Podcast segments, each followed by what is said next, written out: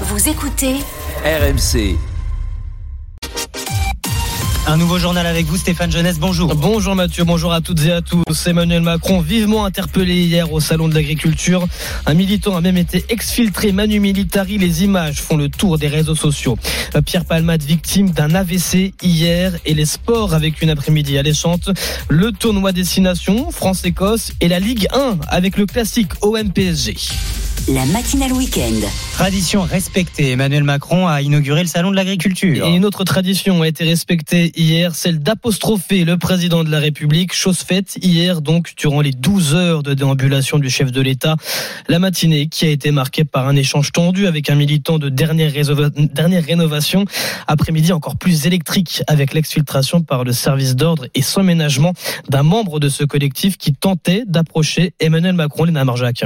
Au milieu de la foule, un jeune homme membre de dernière rénovation en veste beige et aux cheveux blonds mi-longs se met à crier. Rapidement, des membres du service de protection du président l'entourent. Il n'a pas eu le temps de dire autre chose parce qu'ils lui ont, ils ont sauté dessus. Dave, 31 ans, a été témoin de la scène. En fait, euh, il a commencé à, à s'avancer et crier vraiment fort. euh, Il, il est devenu même un peu rouge. On sentait un peu la haine. Le président était un petit peu, il n'était pas proche. Hein. Sur la vidéo que Dave a tournée et qu'il a publiée sur ses réseaux sociaux, on voit l'un des membres du service d'ordre attraper le jeune homme par les cheveux. Et après, ils l'ont mis au sol. On l'a plus vu. Et après, ils l'ont chopé, ils l'ont sorti. J'ai tourné mon téléphone pour filmer la scène. C'était quand même violent. Sous un autre angle, on peut voir ce même fonctionnaire en costard arriver au loin pousser l'un de ses collègues avant d'attraper ce manifestant. Le président de la République a été interrogé sur cette séquence. J'ai pas vu ce jeune homme, mais j'ai vu la vidéo. Moi, je réprouve tous les gestes de violence, quels qu'ils soient. Avant son interpellation, ce jeune homme aurait été rappelé à l'ordre après avoir bousculé à plusieurs reprises des visiteurs, puis tenté de forcer le passage. Il n'a pas été placé en garde à vue. Et en marge de cette séquence, ce qu'il faut retenir de cette visite, c'est l'annonce d'un plan de sobriété sur l'usage de l'eau alors que le pays est toujours frappé par une sécheresse historique. La demande aussi à la grande distribution de faire un effort sur ses marges alors que les négociations sur les prix pour les prochains mois commencent cette semaine. Analyse de Christian Jacquiot, économiste. La marge du distributeur, c'est la différence entre son prix d'achat et son prix de vente. Mais dans la grande distribution, on a des mécanismes qui sont les marges arrière, qu'on n'appelle plus comme ça, mais qui existent encore, qui font que le distributeur exige de ses fournisseurs des sommes additionnelles, ce qui fait que ça leur permet de vendre avec très peu de marge annoncée, parce qu'en en, en arrière, eh bien, ils réclament des marges additionnelles à leurs fournisseurs. Si on voulait régler le problème, euh, Macron, comme les autres, s'il le voulait vraiment demain matin, il exige la transparence des prix et la publicité de la structure des coûts. RMC 8h03, l'autre grand titre ce matin, Stéphane Jeunesse, c'est l'état de santé de Pierre Palmade. L'humoriste de 54 ans, victime d'un AVC hier, pronostic vital qui n'est pas engagé, accident vasculaire cérébral, cérébral qui n'est a priori pas lié à son sevrage. Explication euh, du professeur Bruno Megarban, chef du service de réanimation de l'hôpital Lariboisière à Paris. Ceci montre qu'il a un état de santé extrêmement fragile, comme on pouvait l'imaginer chez quelqu'un qui euh, est un consommateur à très haut niveau de différentes drogues. On ne peut pas à ce jour savoir si il y a un lien direct entre ses consommations et la survenue de cet AVC. Il prend peut-être d'autres traitements qui peuvent aussi donner des hémorragies cérébrales. Il a peut-être des antécédents familiaux avec un anévrisme et qu'à l'occasion de ce stress, il ait eu une rupture d'anévrisme. Hospitalisation qui intervient alors que c'est demain que Pierre Palmade saura s'il est placé ou pas en détention provisoire. Concernant l'enquête sur la détention d'images pédopornographiques, l'étau se resserre. L'un des deux hommes placés en garde à vue, un proche de Pierre Palmade, a été mis en examen et placé sous contrôle judiciaire. À Marseille, une unité d'élite issue d'une compagnie de CRS spécialisée a été déployée hier. 200 agents mobilisables, 7 jours sur 7, 24 heures sur 24 pour mener des opérations de lutte contre les violences liées au trafic de drogue. Depuis le début de l'année, six personnes sont mortes dans la cité phocéenne en lien avec ces trafics. Et puis la prescription dans les affaires d'agression sexuelle, encore pointée du doigt ce matin. Cela parce que l'enquête à l'encontre du cardinal Jean-Pierre Ricard a été classée sans suite pour cette raison précisément? Les faits qui remontent à 35 ans, ce qui mettent en colère les collectifs de victimes Solène Leroux. De la rage, de l'incompréhension, Arnaud Gallet est le cofondateur de Be Brave, un mouvement de victimes de violences sexuelles dans l'enfance. Cette décision est d'autant plus inexplicable pour lui que le cardinal a reconnu les faits. Il résonne encore aujourd'hui en France les propos du euh, cardinal Barbarin. Grâce à Dieu, les faits sont prescrits. Il y a un déni de justice dans ce pays par rapport à ça. Moi, vous entendez ma colère. Quand vous êtes comme moi, vous faites partie des 330 000 victimes de pédocriminalité dans l'église. Ça fait 13 enfants par jour en 70 ans. Il n'y a pas une réaction derrière. C'est une honte. Il réclame la suppression de la prescription pour ces crimes. Son argument, un tiers des victimes traversent une amnésie traumatique, soit une perte de mémoire au sujet d'un événement dramatique. Avis partagé par Xavier Iacovelli, sénateur des Hauts-de-Seine. Il est très engagé sur les questions des violences sexuelles sur mineurs. Je milite pour une justice qui puisse permettre aux victimes de se reconstruire. La réparation avant tout pour les victimes. Et ce qui permet parfois aux victimes de se reconstruire, c'est le fait d'avoir un jugement. Un jugement qui n'arrivera donc pas dans cette affaire. L'enquête se poursuit côté Vatican. Mais nous, citoyens français, qu'est-ce que ça nous apporte rétorque Arnaud Gallet, désabusé. Solène Leroux pour RMC. Nuit courte et réveil difficile pour les habitants de Lens dans le Pas-de-Calais. Une rave party s'y déroule. Elle est toujours en cours. 2000 fêtards y sont réunis. RMC, il est 8h06. Allez les sports, Stéphane. Avec cette affiche ce soir, OM PSG. Et ce chant que nous n'entendrons pas dans les tribunes du stade Vélodrome ce soir, les supporters parisiens interdits de déplacement à Marseille. Jean Rességuier, lui, n'a pas été interdit de déplacement, bien au contraire. Bonjour Jeannot. Bonjour. Vaincre, c'est la une de la Provence ce matin. Euh, pratiquement trois semaines après l'élimination du PSG par les Olympiens, le Dauphin marseillais n'est qu'à 5 points de son leader. Alors c'est plus qu'un classique ce soir, hein, c'est limite un match pour le titre. Oui, les Parisiens sont prévenus. Marseille l'a déjà fait, euh, même si c'était en Coupe de France. L'OM a, a, démontré que cette équipe possède du caractère et surtout du talent pour espérer ce soir revenir à seulement deux points du PSG en cas de victoire, ce qui mettrait encore plus de pression sur le club de la capitale et l'enfoncerait dans une crise avant d'aller à Munich pour la Ligue des Champions. Gagner à Marseille et se qualifier face au Bayern, ce sont les deux objectifs fixés par les supporters parisiens. Le message est clair et la seule présence de Bappé, blessé le 8 février dernier, a plutôt tendance à les rassurer. Lui qui n'a jamais perdu contre Marseille en 11 matchs, dont 4 au Vélodrome. Il a même été buteur lors des deux dernières victoires du PSG en Ligue 1. Et même si l'enceinte marseillaise ressemblera à un volcan en éruption, la pépite du foot français semble détenir la clé de ce classique à condition d'être bien accompagné. Jean Rességuier en direct qui nous fera vivre, qui vous fera vivre cette rencontre ce soir à 20h45 sur RMC évidemment. Aujourd'hui, six autres rencontres donc, dont Nantes-Rennes à 15h ou encore Monaco-Nice à 17h05. Et puis hier, c'est à noter, Lyon s'est imposé à Angers, 3 buts à 1, nul un partout entre Montpellier et Lens. On termine avec l'autre choc du jour, rugby France-Écosse. À 16h et pour son troisième match du tournoi destination, le 15 de France devra rebondir, notamment après sa défaite face à l'Irlande. En tout cas, rebondir, c'est bien le maître mot pour Antoine Dupont. Il y a toujours un peu plus de pression après une défaite parce qu'on a évidemment envie de regagner de suite, mais on a aussi connu cette posture dans le passé où on a, perdu des matchs, on a su rebondir. En tant que, capitaine, que joueur de cette équipe, je pense qu'on est là pour gagner les matchs et personne aime le goût de, la défaite. Donc euh, le rebond, il faut qu'on le trouve collectivement et je pense qu'on a tous envie de, le retrouver dès, dès, ce dimanche. Antoine Dupont, micro RMC Sport de Kevin Morand. Hier, l'Irlande l'a emporté face à l'Italie 34-20. L'Angleterre se rassure en défaisant les Gallois 20 à 10. Merci beaucoup Stéphane Jeunesse. Oh qu'on va se régaler aujourd'hui. Ah oui. Mais quel dimanche qui s'annonce. Rendez-vous compte, ce choc en rugby, ce classique en football. D'ailleurs, on vous attend, supporters du PSG, supporters de l'OM. Venez un petit peu vous chauffer la voix ce matin dans la matinale week-end d'RMC. Vous chambrez en direct à l'antenne. On vous met euh, tous en même temps. Et comme ça, on verra qui criera le plus fort. Et pour couronner le tout, un petit week-end en Talasso, ça vous ah dit pas là ah, Je sens qu'il va y avoir des heureux vraiment ben ce oui, dimanche. Parce que c'est ce qu'on vous offre pour le 10 minutes chrono. Deux jours, deux nuits pour deux personnes dans l'un des quatre instituts Valdis Resort de votre choix. Week-end détente avec huit soins Talasso, le tout en demi-pension, histoire de bien vous ressourcer. Pour jouer avec nous, c'est simple, hein, il suffit de nous appeler le 3216 et vous appuyez sur la touche 4 ou alors par SMS, vous envoyez le mot matin au 73216, matin au 73216. Allez, bonne chance à tous. À suivre dans la matinale week-end. Emmanuel Macron, bientôt en Chine pour évoquer le dossier ukrainien, la guerre en Ukraine, et surtout convaincre Pékin de rester le plus loin possible de Moscou. On va en parler avec Pierre-Alexandre Anglade, député Renaissance, tout juste de retour de Kiev. Bonjour Pierre-Alexandre Anglade. Vous avez pu rencontrer Volodymyr Zelensky et on en parle avec vous dans deux minutes. RMC, 6h-9h, la matinale week-end.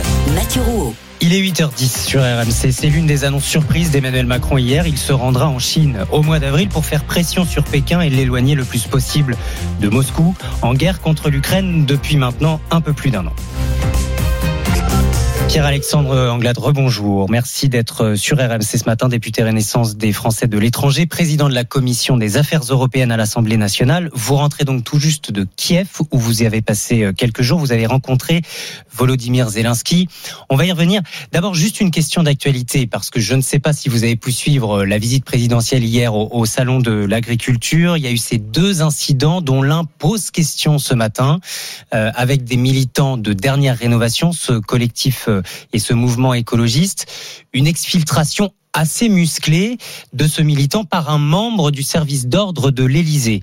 Est-ce que vous avez pu voir les images? Est-ce qu'elles vous ont choqué comme elles choquent les réseaux sociaux, Pierre-Alexandre Anglade? J'ai vu les, j'ai vu les, images et, et, je crois que le président de la République a été assez clair dans sa réaction en, en disant que il ne devait, il fallait en toutes circonstances éviter euh, les violences. Donc moi, je ne sais pas exactement ce que sont les circonstances de cette interpellation, mais manifestement, il y avait dû avoir de la violence de part et d'autre. Et moi, je considère qu'il faut faire attention euh, aux gestes qui peuvent être euh, les nôtres quand on est un manifestant ou quand on est par ailleurs de l'autre côté un policier. Un policier, membre a priori du service d'ordre du président de la République. L'information est encore à, à confirmer ce matin. Sur le fond, ces militants demandent à Emmanuel Macron de les entendre, de les écouter et lui reprochent de ne rien faire. C'est vrai? C'est pas vrai à vos yeux? Non, je crois qu'il y, a, beaucoup d'inquiétudes et d'angoisse autour du, du, réchauffement climatique et c'est une préoccupation absolument légitime. Mais je crois qu'il y a une action qui est résolue de la part du président de la République depuis 2017. Euh, on a été euh, je crois, un des pays d'Europe les plus volontaristes. On est encore en retard, et les notamment, notamment sur le sur le, sur le développement des énergies climatique. renouvelables. C'est pour ça qu'on a voté une grande loi sur les énergies renouvelables il y a de cela quelques semaines à l'Assemblée nationale. On agit aussi sous l'impulsion du président de la République au niveau européen parce que c'est en européen qu'on arrivera à répondre aux défis du règlement du dérèglement climatique en faisant la neutralité carbone à l'horizon 2050, le pacte vert pour que l'on change progressivement nos usages aussi dans le monde agricole. Un plan la aussi euh, à l'échelon européen annoncé sûr. par Elisabeth Borne demain. Donc tout ça, euh, tout ça concourt d'une action qui est, qui est, globale et je crois que la France euh, est déterminée, que le président de la République ne regarde pas ailleurs euh, en ce qui concerne le, le réchauffement climatique. Et c'est aussi à l'échelon européen qu'Emmanuel Macron euh, poursuit sa politique euh, volontariste ambigu peut-être euh, du point de vue euh, ukrainien dans les premiers temps, mais volontariste euh, sur le dossier ukrainien. Vous, vous rentrez donc de, de, Kiev. Il y a cette annonce, Emmanuel Macron en, en Russie, en, en, Chine, pardon.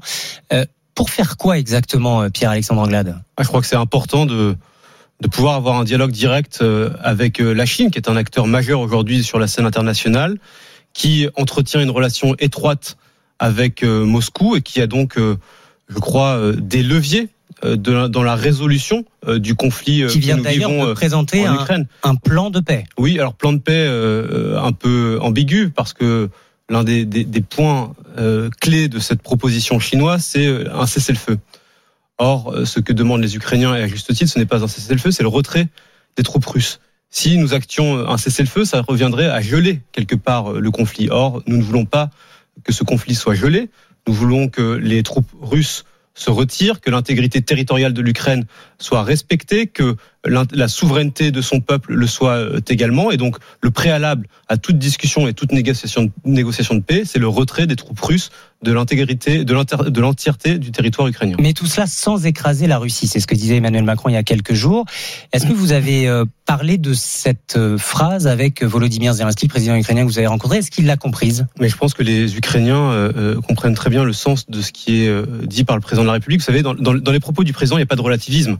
Il y a un agresseur et un agressé. Et c'est d'ailleurs le sens premier, c'est la première partie de sa phrase. L'agresseur, c'est la Russie. L'agressé, c'est l'Ukraine. Et nous mettons en œuvre depuis un an tout ce qui est en notre pouvoir pour soutenir la résistance ukrainienne en livrant des armes, en agissant sur le Pas plan forcément suffisamment à leurs yeux. Si, alors, si, enfin, en tout cas en ce qui concerne la France, elle a mené quand même des livraisons d'armes importantes, notamment les fameux canons César qui sont extrêmement appréciés des militaires ukrainiens, des batteries de défense antiaérienne, les Crotales, maintenant un nouveau système franco-italien qui va être qui va être livré, de l'artillerie, des munitions, des lance-roquettes euh, multiples tout, également tout ça dans permet, les prochains ça jours. permet euh, à l'armée les, les fameux AMX 10 RC qui sont des chars euh, blindés euh, légers. Donc tout ça permet aux Ukrainiens euh, de résister. Et évidemment que lorsque vous êtes à Kiev, les Ukrainiens nous disent nous avons besoin de plus mais surtout plus vite. Ils ont fait une croix sur les chars Leclerc Parce que c'est pas c'est pas leur demande. Leur demande aujourd'hui, elle est, elle est de, de, de, plus. De toute façon, on n'a pas les moyens de leur livrer, si j'ai bien compris. La, la, demande principale des Ukrainiens euh, aujourd'hui, ce sont euh, des, de l'artillerie, des munitions, parce qu'ils ont besoin de munitions euh, pour se défendre, et ce sont des missiles à plus longue portée. Voilà les demandes qui sont celles aujourd'hui euh, des Ukrainiens et il faut que nous, nous entendions ces demandes, que nous continuions euh, à les accompagner. Le ministre de la Défense, Sébastien Lecornu, était il y a quelques semaines de cela à Kiev. Et donc le travail entre la France et l'Ukraine est extrêmement étroit pour aider la résistance ukrainienne. Mais je voudrais, je voudrais pas qu'il y ait de malentendus, si vous voulez. Il n'y a pas de relativisme dans les propos du chef de l'État. Il y a ce qui a pu être perçu clair. encore une fois oui, au, au, tout début de la guerre. Oui, mais ce qui n'est on appelle, on appelait ça à Kiev macronisé. Ce qui n'est plus le cas aujourd'hui. Euh, est-ce qu'on n'est pas trop naïf? C'est ce que dit le Rassemblement national, naïf sur ce dossier ukrainien. Je crois qu'il y a naïveté du, du, du gouvernement. Ouais, je crois qu'il y a beaucoup de malhonnêteté de la part du Rassemblement national. Euh, la naïveté, elle a été que d'un seul côté. Elle a été du côté du Rassemblement national qui, depuis des années, est le relais euh, complaisant de Vladimir Poutine en France et en Europe.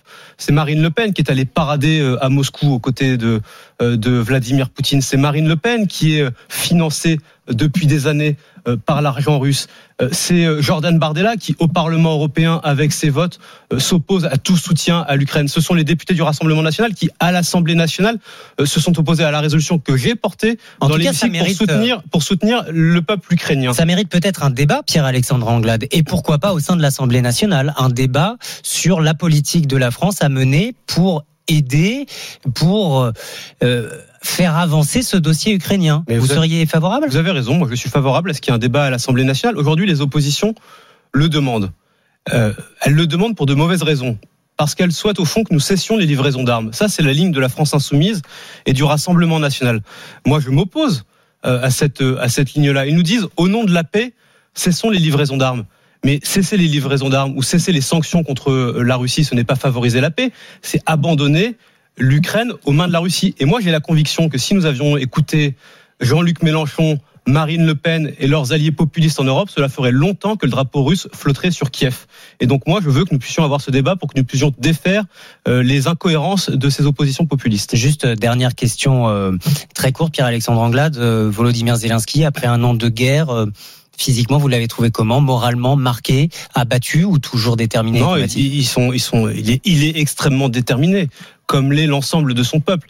Et ces gens sont d'un courage admirable parce qu'ils ont vu toute la violence, toute la brutalité de l'armée russe. Ils subissent les tortures dans les territoires occupés, les viols pour les femmes, la déportation d'enfants, on n'en parle pas suffisamment, et les bombes russes au quotidien. Donc ils sont déterminés, et moi je crois dans leur capacité à résister et à gagner cette guerre. Pierre-Alexandre Anglade, merci beaucoup d'être venu nous voir après euh, ce voyage à Kiev, député Renaissance des Français de l'étranger, président de la Commission des affaires européennes à l'Assemblée nationale. Je retiens notamment ce matin que vous êtes favorable à l'ouverture d'un débat parlementaire sur ce dossier de ukrainien et d'envoi d'armes à Kiev. Il est 8h18 minutes. À suivre dans la matinale week-end. Dans un instant, OM PSG ce soir, l'affiche choc de cette 25e journée de Ligue 1. Oh que oui, le classique dans un vélodrome qui s'annonce déjà bouillonnant et on l'entend dès ce matin au 32-16. Sauf que ce sera qu'avec des Marseillais parce que les Parisiens sont interdits de déplacement et ça devient presque habituel maintenant. Pourquoi? Quelles sont les raisons de ces interdictions? Notre enquête RMC Sport dans une minute. RMC, la matinale week-end. Allez, c'est donc ce soir. L'Olympique de Marseille reçoit le Paris Saint-Germain au stade Vélodrome. Je sais que vous êtes prête, Peggy Évidemment. Vous avez votre banderole Non, mais je ne dirai pas ouais, d'accord. Match sans supporters parisiens, en tout cas. Ça met en lumière aujourd'hui la multiplicité de ces arrêtés d'interdiction de déplacement en France. L'enquête RMC. Bonjour Nicolas Pelletier. Bonjour Mathieu, bonjour Peggy, bonjour à tous. Bonjour Nicolas. La rédaction d'RMC Sport a enquêté sur cette lente banalisation des interdictions de déplacement en France pour les fans de football. Nous sommes à un an des Jeux Olympiques, la gestion des supporters inquiète même les forces de l'ordre, on va l'entendre Nicolas, mais d'abord euh, commençons par les principaux concernés. Comment est vécue cette interdiction chez les supporters parisiens? Les supporters parisiens estiment tout simplement que c'est possible d'organiser un déplacement à Marseille dans des conditions de sécurité optimales. Ça commence à faire beaucoup quand même. Aller au Vélodrome, supporter mon club, qu'est-ce qu'on veut de plus Chez le rival, surtout si on les bat? Il y a 15 ans, les supporters ils pouvaient y aller. C'est comme il y a 15 ans, les supporters Marseille pouvaient venir ici. Il suffit juste de mettre un bon moyen de, poli- de dispositif de police, ça devrait le faire. Depuis 2015, les supporters parisiens n'ont pas fait le déplacement à Marseille. Le ministère de l'Intérieur pointe du doigt des risques de troubles à l'ordre public en marge de cette rencontre. Tous les fans parisiens répètent qu'un test grandeur nature avec le déplacement de 600 à 1000 supporters parisiens serait une bonne idée. L'objectif est de montrer que si les moyens sont mis en place avec un dialogue constructif en amont de la rencontre, le match le plus regardé de la saison peut se dérouler avec des supporters visiteurs.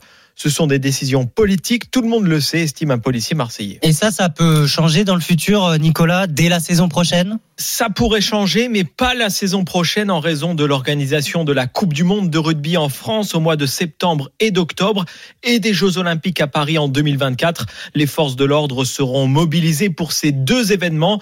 Les autorités politiques devraient donc s'éviter un déplacement de supporters à haut risque pour les deux classiques en Ligue 1 la saison prochaine. Bon, le problème avec ces arrêtés, euh, c'est que leur nombre explose. hein.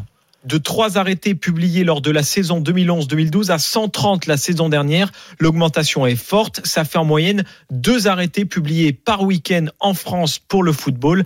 En 2019, une circulaire du ministère de l'Intérieur devait faire baisser le nombre de matchs sans supporters visiteurs. Sauf que quatre ans plus tard, maître Baptiste Agostini, avocat au barreau de Paris, constate l'inverse. Quasiment chaque semaine, on a un arrêté. On va justifier ces arrêtés par euh, un contentieux qui date parfois euh, euh, d'il y a près d'un demi-siècle. Ouais, si je comprends bien, Nicolas, les préfets n'aiment pas vraiment le dialogue. Le dialogue est très difficile avec les représentants de l'État en région pour l'organisation des matchs de football. Kylian Valentin, porte-parole de l'Association nationale des supporters. Le dialogue avec les préfectures, il n'existe pas du tout, voire même il est pire qu'auparavant. On le voit à Lens où euh, ils envoient des courriers, ils écrivent aux préfectures qui s'en saisissent un petit peu. Ça, ça passe par du travail de dialogue et de, et de pédagogie auprès des préfectures. Et que les, et que les préfectures soient pédagogues aussi là-dedans. Et c'est souvent un parcours du combattant pour tenter de suspendre un arrêté préfectoral. Il faut s'armer de patience, le tribunal administratif avec une décision qui intervient le plus souvent après la rencontre.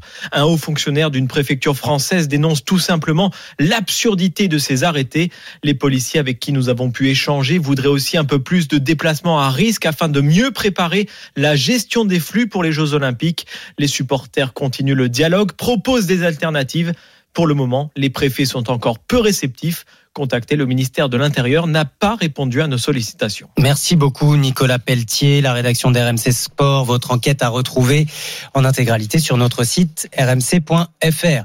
Et vous, est-ce que vous serez au Vélodrome ce soir? Est-ce que vous serez devant la télé à l'écoute d'RMC C'est plutôt ce que je vous conseille avec les commentaires de Jeannot Rességuier, coup d'envoi 20h45. Venez un petit peu vous chauffer la voix ce matin au 32-16. Tiens, Stéphane est avec nous depuis Mâcon. Bonjour Stéphane. Bonjour, bonjour à toute l'équipe, bonjour tout le monde. Stéphane, la question est simple ce matin. Est-ce que vous êtes plutôt ça Allô, pardon Ou alors est-ce que vous êtes plutôt ça Parisien ou Marseillais, Stéphane euh, Marseillais. Oh, vous avez hésité Oui, ça a l'air Bah, assez hésitant. Non, pas ça. Stéphane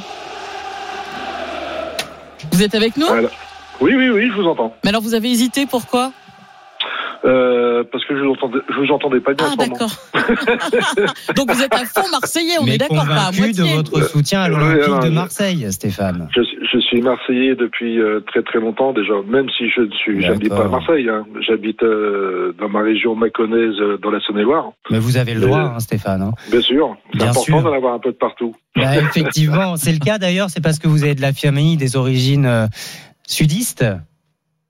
Euh, pas du tout. pas du tout. Non, non, non. Moi, je suis supporter depuis euh, pff, 85, par là, dans les années comme ça, ouais. En tout cas, vous avez une lourde responsabilité, Stéphane, parce qu'on tient les comptes depuis ce Oh là matin, là. 6 heures, entre le nombre de supporters marseillais et le nombre de supporters euh, parisiens à l'écoute d'RMC et de la matinale week-end. Là, honnêtement, avec vous, ça penche vraiment plutôt du côté de l'OM, Ah bah, Peggy. hein. Largement. On, On a même un message de Patrick qui lui est supporter de l'OL et il dit Je suis jaloux de l'ambiance marseillaise. Allez l'OM, un jour j'irai au Vélodrome. Est-ce que vous êtes déjà allé au Vélodrome, vous, Stéphane? Bien sûr, bien sûr, oui, oui. Même si maintenant, euh, avec l'âge, j'y vais un peu moins. Mais il y a, il y a une époque, j'y allais très très souvent, oui. Et ce, Oui, oui. ce soir, euh, depuis chez vous, j'imagine Tout à fait. Oui, parce que Tout à sinon fait, vous seriez ouais. déjà en chemin, euh, Stéphane. Vous, Oui. vous avez un petit prono, quelque chose? Euh, bah, ça serait bien qu'on gagne, c'est tout, quoi. Ah, juste, juste sur la victoire. Je vous sens, je vous sens quand même pas trop confiant, Stéphane, ce matin. Si, si, si, si, si, si, si, si, comme je disais tout à l'heure, euh, on a eu un pré-match avec la Coupe de France. Eh oui. Donc, si on, reste dans cette euh, spirale euh, de victoire et compagnie, euh, si, ça, ça va le faire. Après, le score, euh, je m'aventurerai pas là-dedans. Mais, oui. en tout cas, ça promet du beau spectacle parce que effectivement, pour la première fois depuis de nombreuses années, Marseille est à 5 points du leader. On a un vrai classique et au-delà du classique, on a euh, presque le match pour le titre. On le disait avec euh, Jeannot Rességuier tout à l'heure dans le journal de 8 heures, Stéphane. hein. Oui, oui, oui, tout à fait. J'écoutais. Oui, après voilà, la, victoire nous fait rapprocher un peu plus euh, de, la première place. Et après, le Paris Saint-Germain n'est pas vraiment très très bien euh, actuellement, donc ils peuvent encore laisser des plumes. euh, le long euh, d'ici la fin du championnat. Quoi. Eh ben, on verra ça ce soir et c'est donc avec Jean Rességuier au commentaire 20h45 journée spéciale dès 15h sur RMC pour suivre France-Écosse en rugby et puis bien sûr le classique au MPSG dans la soirée. Salut Stéphane. Eh ben, bonne journée à toutes et, à tous. Et bon match, mon cher Stéphane. Comme ça, ça nous évite, ça nous évite de dire allez l'OM ou allez le PSG. allez, 8h26. RMC, la matinale week-end. Le 10 minutes chrono. Ça y est, le tirage au sort a eu lieu. Ça tombe dans le Var ce matin. Nous avons ah une heureuse. Bonjour Sandrine. Bonjour Sandrine. Bonjour. Eh ben écoutez, comment ça va ce matin? Ah ben écoutez, ça va très bien. Eh ben oui, surtout que la journée commence bien. Vous repartez avec un week-end pour deux, deux jours, deux nuits dans l'un des quatre instituts Val- Valdis Resort. Et alors vous allez pouvoir choisir week-end de détente puisqu'il y a compris huit soins à l'assaut et le tout en demi-pension histoire de se ressourcer. Bon, super. Je suis euh, heureuse. Ah bah ça Pile ce qu'il vous faut, Sandrine. mari. Eh ben voilà, pour profiter, c'est pour deux personnes, pour se délasser un petit peu au cœur de l'hiver, ça va faire du bien. Profitez Oui. bien, Sandrine, et merci d'avoir joué avec nous. Eh ben merci à vous, c'est super. Je suis très heureuse. Et puis euh, continuez parce que vous êtes une euh, joyeuse équipe et qu'on écoute euh, fidèlement depuis longtemps. C'est mon mari qui m'a initié à RMC, mais euh, on adore euh, vous écouter. Vous, Eh ben, ça nous fait et, euh, très le plaisir. dimanche, euh, c'est super maintenant. Eh Ouais. ben, ça nous fait vraiment plaisir, Sandrine. Merci beaucoup d'être fidèle à RMC, la journée, la nuit, le week-end. Salut Sandrine, 8h28. Le 10 minutes chrono sur RMC avec les Thalasso Valdis Resort. Prenez le temps de penser à vous et retrouvez votre vitalité dans l'une des quatre Thalasso Valdis Resort, hôtel Thalasso et Spa. Dans une petite minute, le retour de l'info. À tout de suite. Un nouveau journal avec vous, Stéphanie Rock. Bonjour. Bonjour Mathieu, bonjour à tous. Il y a la une, Pierre Palmade, l'humoriste a été victime d'un AVC hier en fin de journée. Des tensions et des annonces. Emmanuel Macron a inauguré le salon de l'agriculture. Et en Ligue 1, le choc, l'Olympique de Marseille accueille le Paris Saint-Germain en clôture de la 25e journée. D'abord, l'information de la soirée, c'est donc euh, Pierre Palmade, victime d'un accident vasculaire cérébral. L'humoriste dont le pronostic vital ne serait pas engagé. Les dernières informations avec vous, Martin Cadoré. Oui, Pierre Palmade se trouvait au service d'addictologie de l'hôpital Paul Brousse dans le Val-de-Marne lorsque serait survenu cet AVC aux alentours de 18h30 selon nos confrères de BFM TV. Ce service d'addictologie dans lequel il était sous euh, bracelet électronique depuis sa mise en examen pour homicide et blessures involontaires. Il a alors été transféré à l'hôpital du Kremlin-Bicêtre. L'humoriste est conscient mais très affaibli, précise le journal du dimanche. L'humoriste était déjà absent vendredi pour raison médicale à l'audience où a été débattue son éventuelle incarcération. La Cour d'appel de Paris doit rendre sa décision demain matin à 11h30. Et en parallèle, Pierre Palmade est toujours visé par une enquête sur la détention d'images pédopornographiques. Deux hommes étaient en garde à vue. Et bien hier soir, l'un des deux a été mis en examen pour diffusion et détention d'images à caractère pédopornographique. Il a été placé sous contrôle judiciaire. Le deuxième homme, quant à lui, est ressorti libre. Merci pour ces informations, Martin Cadoré. Il a donc passé la journée au salon de l'agriculture hier. Emmanuel Macron chahuté par des militants écologistes. Des militants du collectif Dernière Rénovation, désormais connus pour leurs opérations coup de poing à Roland-Garros, sur le périphérique parisien, ou encore il y a deux jours, en faisant irruption sur la scène de la cérémonie des Césars, Hélène, militante, était l'invitée de la matinale week-end RMC. Elle revient sur l'échange musclé entre, membres du collectif et le président de la République. Aujourd'hui, on a essayé, toutes les voies démocratiques et légales ont été essayées, c'est-à-dire les pétitions, les marches. Euh, on voit clairement qu'on est face à un, gouvernement qui ne nous écoute pas. On n'a pas d'autre choix que de le mettre face à cette contrariété. L'État a été condamné deux fois pour une action climatique. Ce qu'on veut, c'est des actions. On voit bien que débattre, ça ne marche plus. Ça fait 50 ans qu'on débat, ça fait 50 ans qu'il y a des congrès, la Convention citoyenne pour le climat, etc. Et il se passe absolument rien. Donc je pense que le temps du débat est terminé. Aujourd'hui, ce qu'on veut, c'est des actes et c'est ce qu'on est voulu lui dire. Entre annonces et tensions, Emmanuel Macron a donc inauguré le salon de l'agriculture, interpellé sur la réforme des retraites, la flambée du coût des matières premières ou encore l'environnement. Le président en a profité pour faire des annonces, la création d'un plan de sobriété pour l'eau face au risque de pénurie. La sécheresse inquiète, les nappes phréatiques sont au plus bas et les éleveurs vont devoir s'adapter. Mathieu Limongi. Un plan qui va dans le bon sens pour Lionel, venu des Bouches-du-Rhône avec ses moutons, mais selon lui, les changements doivent aussi venir de la profession. Il faut aussi peut-être se reposer la question, nous agriculteurs, de savoir euh, quelle culture est la mieux adaptée à sa région, euh, la moins demandeuse en eau, essayer de revenir à des, à des modes de, de, culture et de production qui sont plus en adéquation avec les milieux dans lesquels euh, on vit. Quoi. Alors pour économiser l'eau, il a déjà arrêté d'irriguer certaines de ses prairies, mais il veut rester optimiste, ce qui n'est pas le cas de tout le monde au salon. Je crois pas, je crois pas à la politique de l'eau, je vois pas ce qu'ils peuvent faire. Un plan pour l'eau qui arrive trop tard pour Hervé, éleveur de vaches dans les Pyrénées. On connaît le problème depuis bien longtemps. Il aurait fallu anticiper énormément avant. Aujourd'hui, je pense qu'on va pédaler derrière le vélo. Quoi. Parce que ça fait quelques années qu'on nous coupe l'eau. À partir du 15 août, on n'a plus d'eau. L'été dernier, ça a même commencé fin juillet. L'été dernier, une catastrophe, ajoute Hervé, qui cultive aussi des céréales et du soja. Ça s'est dégradé, les céréales ont séché, on a perdu dans les 25-30% de rendement. 30%, c'est la marge qu'il réalise sur ses ventes. Alors, après 30 ans de métier et de nombreuses sécheresses dans son sud-ouest natal, Hervé abandonnera bientôt les trois quarts de ses cultures pour réduire ses besoins en eau. Autre préoccupation du monde agricole, les restrictions sur les pesticides. Des décisions rapides devraient être prises sur ce dossier. Le chef de l'État qui souhaite une harmonisation de l'usage des produits phytosanitaires à l'échelle de l'Union européenne. Un plan pesticides sera dévoilé dès demain par la première ministre Elisabeth Borne. Toute l'actualité, tous les dossiers agriculture à suivre sur RMC tout au long de la semaine prochaine. Nous serons en direct de la porte de Versailles à Paris au hall 3, le stand des Hauts-de-France. Vous retrouverez les GG, Estelle Midi, le Super Moscato Show ou encore Roten sans flamme. RMC 8h34. Allez les sports, Stéphanie Rock avec euh, du lourd aujourd'hui. L'événement rugby, le tournoi Destination. La France accueille l'Écosse, encore un peu groggy deux semaines après sa défaite face à l'Irlande. Un match que nous vivrons en direct dès 16h avec vous, Wilfried Templier. C'est vrai qu'on n'avait plus l'habitude de voir nos bleus perdre. Réaction donc attendue cet après-midi. Et oui, le 15 de France depuis des années, ce sont des succès de prestige face aux All Blacks contre les champions du monde sud-africain. Un grand chelem l'an passé, cette série historique de 14 victoires consécutives.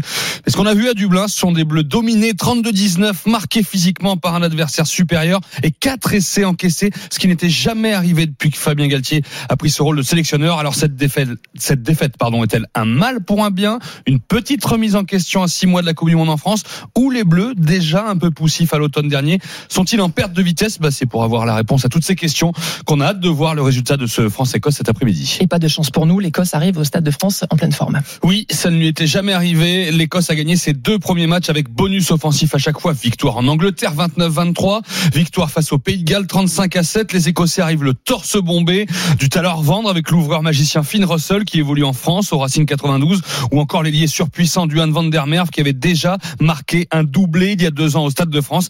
Car depuis 2020, les Bleus n'ont perdu qu'un match dans ce Stade de France. Face à l'Écosse. Alors attention, les joueurs, le capitaine Antoine Dupont en premier l'ont dit cette semaine, ils ont hâte de retrouver leur public et de reprendre leur marche en avant en vue de l'événement mondial qu'on vivra avec eux au mois de septembre. Et qu'on vivra avec vous aujourd'hui dès 16h, France, euh, Écosse donc à suivre sur RMC. Merci beaucoup Wilfried Templier. Et la journée est tellement spéciale que RMC vous donne rendez-vous dès 15h avec l'avant-match rugby et jusqu'à 1h du matin pour suivre l'autre choc du jour. C'est en football au MPSG, la Ligue 1.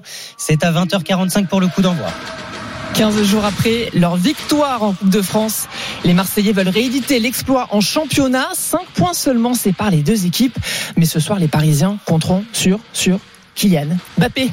Et ça peut changer la donne, Florent Germain. Oui, il est invaincu contre Marseille et a déjà marqué 8 buts face à l'OM. Kylian Mbappé sera là et il est forcément le danger numéro 1 pour les Olympiens, même si le défenseur Nuno Tavares préfère esquiver le sujet. On ne pense pas qu'il y a un joueur sur la pelouse. On se fiche de savoir si Mbappé va jouer ou pas.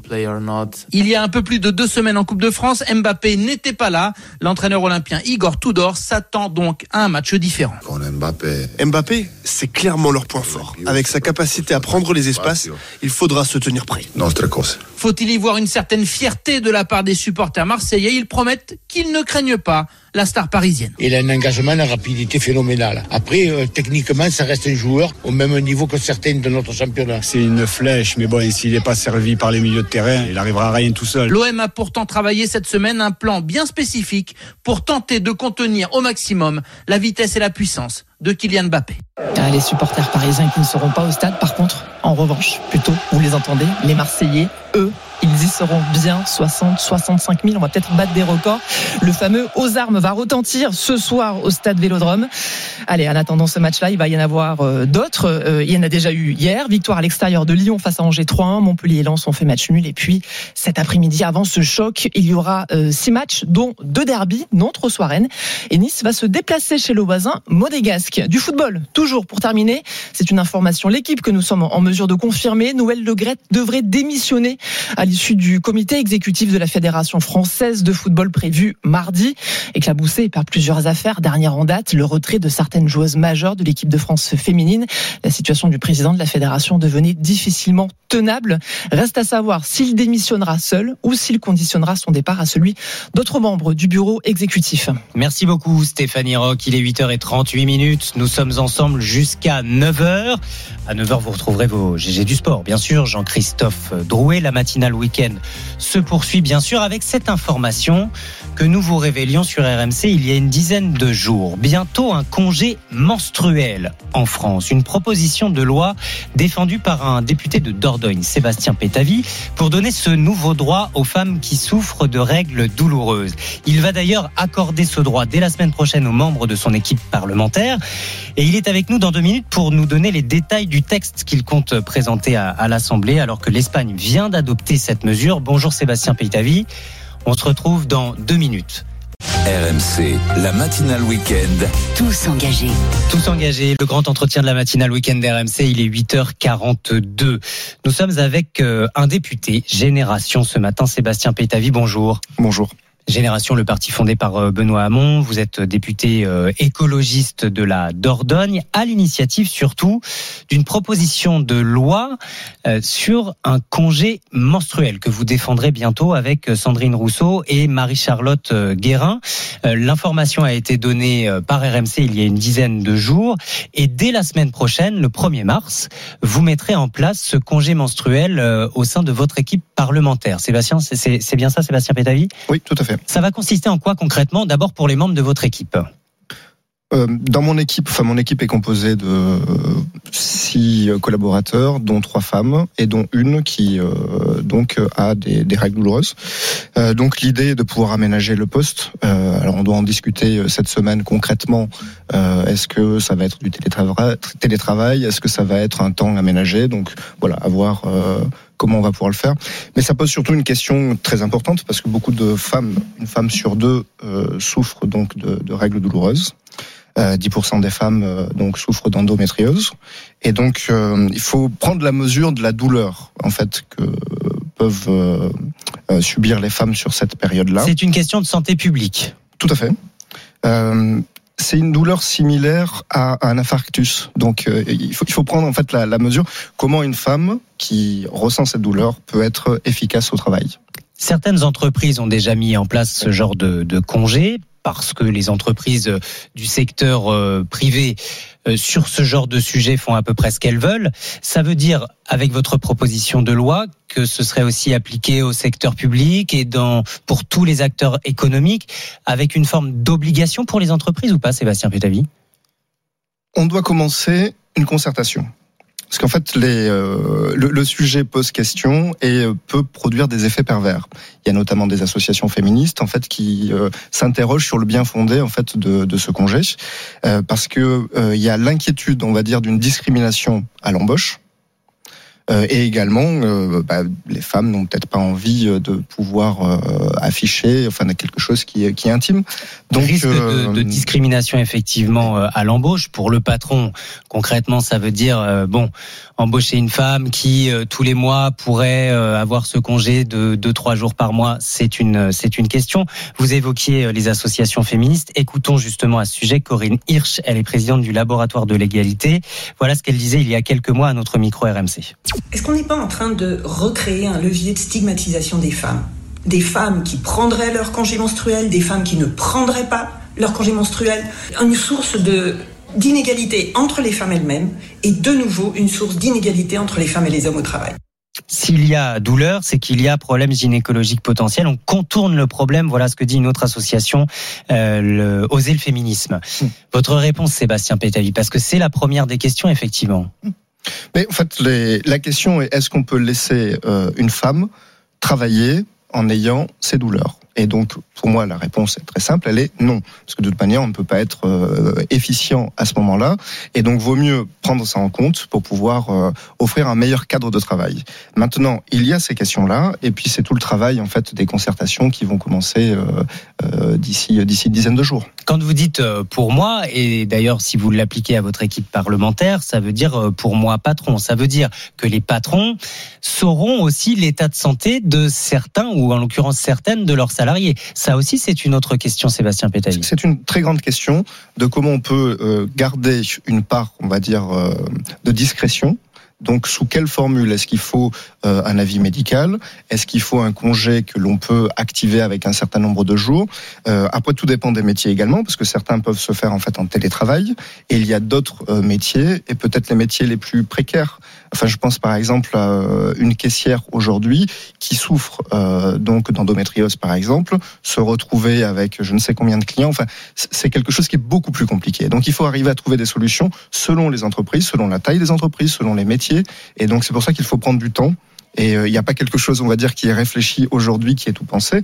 Euh, le travail parlementaire, c'est justement de rencontrer tous les partenaires et essayer de repérer tous les effets pervers pour protéger au mieux les femmes en question. J'ai bien compris qu'il y aurait euh, concertation, mais comme vous allez l'appliquer dès mercredi prochain, vous le voyez comment ce congé?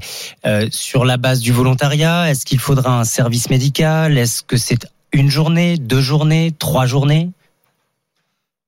Bah, encore une fois, je crois que ça, ça dépend vraiment des, des situations et des tailles d'entreprise aussi. euh, après, enfin, clairement, si on prend les choses au sérieux, je ne peux pas vous dire aujourd'hui ce qu'il faut faire. Je peux le dire au niveau de mon équipe, mais c'est une petite équipe et c'est de ma responsabilité. Donc, euh, donc là, les choses sont assez simples. Là, la question véritable, c'est comment on va l'ouvrir pour toutes les entreprises et que toutes les femmes puissent être protégées. Qui prendra en charge Qui paiera ce congé? L'assurance maladie L'employeur? euh, ce sont toutes les questions à, soulever. Et pour l'instant, vous n'avez pas encore tranché, même d'un point de vue personnel. Vous pouvez avoir ah, une opinion. Pour, moi, enfin, euh, en ce qui me concerne, dans mon équipe, ça sera sur du temps euh, qui, sera pris. donc, il n'y aura pas besoin d'un arrêt maladie pour pour les personnes de mon équipe. mais maintenant, c'est mon choix et, et donc voilà. Maintenant, c'est vraiment essentiel euh, de trouver la formule qui va être la plus simple et la plus efficace. Ça existe déjà dans d'autres pays du monde où il y a euh, certaines fois euh, certificat médical, d'autres fois non. On peut citer le Japon, la Zambie, euh, l'Afrique du Sud également et d'autres pays euh, asiatiques. L'Espagne, l'Espagne qui vient de tout récemment avec ce congé adopté tout juste la semaine dernière. Sébastien Pétavi, Emmanuel Macron qui était à l'inauguration du salon de l'agriculture euh, hier, avec euh, deux euh, faits marquants, des, des, incidents liés autour du collectif Dernière Rénovation que vous connaissez évidemment en tant que député Génération, Sébastien Pétali. Deux incidents donc avec ces militants. D'abord, un échange assez tendu entre le président de la République et, et un militant, et puis un peu plus tard dans l'après-midi, une exfiltration plutôt musclée d'un deuxième militant qui souhaitait approcher le président. Tiens, réécoutons.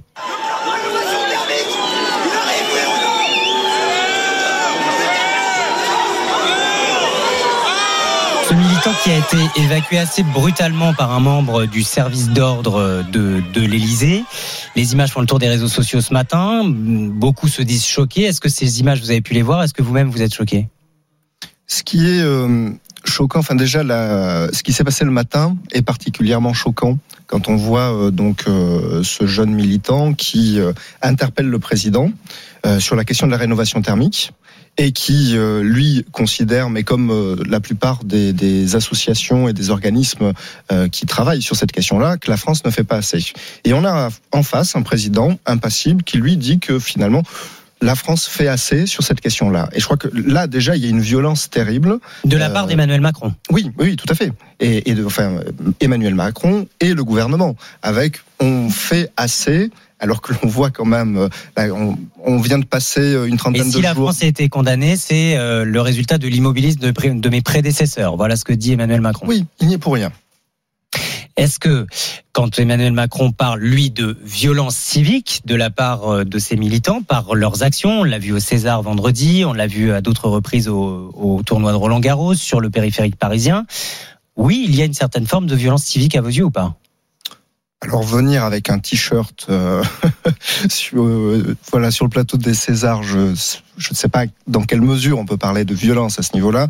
Interpeller le président, euh, enfin les, les- violences sont sont très relatives là dans ce dans ce contexte. Euh, maintenant, on se prend de plein fouet la crise climatique. Et donc là, il y a quand même quelque chose de très violent, et on voit qu'il y a beaucoup de personnes qui euh, se sentent euh, euh, concernées et qui, euh, qui sont très inquiets de voir euh, l'immobilisation, enfin l'immobilisme euh, du gouvernement face à cette situation-là. Et là, il y a quelque chose de très violent. Et, on voit qu'il y a quelque chose qui monte. Pourquoi vous ne prenez pas à bras le corps tous ces sujets au niveau du Parlement? Vous pourriez le faire. Mais on le fait. Et on a pu voter, par exemple, sur la question de la rénovation thermique. On a pu le faire là euh, à l'automne, et ça a été balayé par un 49-3. Donc, euh, encore une fois, la faute d'Emmanuel Macron et de son gouvernement, Sébastien Pétavy. Ah ben, là, clairement, euh, on a pu euh, mettre les 10 milliards nécessaires euh, au niveau euh, donc du budget de l'État, et donc le gouvernement a balayé ça avec un 49.3. Est-ce que vous avez pu vous reposer un peu après deux semaines de débats tendus et l'examen de ce projet de réforme des retraites, Sébastien Pétavy? Euh, oui, mais bon, c'était un temps en circonscription pour pouvoir rencontrer euh, de nombreuses associations en Dordogne. Je vous disais, vous reposez des cris des invectives de tout ce qu'on a pu voir et qui parfois fait honte aux Français.